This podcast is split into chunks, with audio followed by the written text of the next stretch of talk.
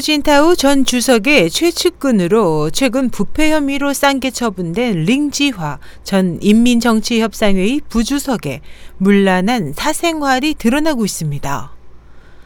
2일 중화권 매체 더웨이는 베이징의 한 소식통을 인용해 중앙기율검사위원회 조사 결과 링 전 부주석이 27명의 정부를 거느렸고 혼외 정사로 낳은 자식이 5명이나 되는 것으로 드러났다고 전했습니다.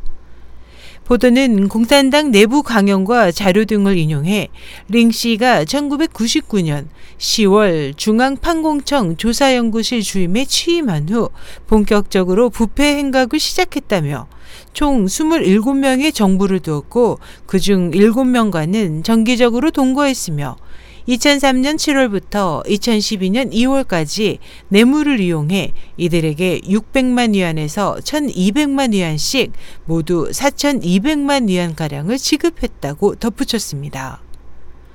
중앙기율검사위가 제출한 링지화의 엄중한 기율 위반에 관한 심사보고에 대해 공산당 최고 지도부인 중앙정치국은 지난 20일 링 씨에 대해 위반, 수뢰, 간통, 핵심 국가기밀 취득 등의 혐의로 공직과 당직을 쌍계 처분했습니다.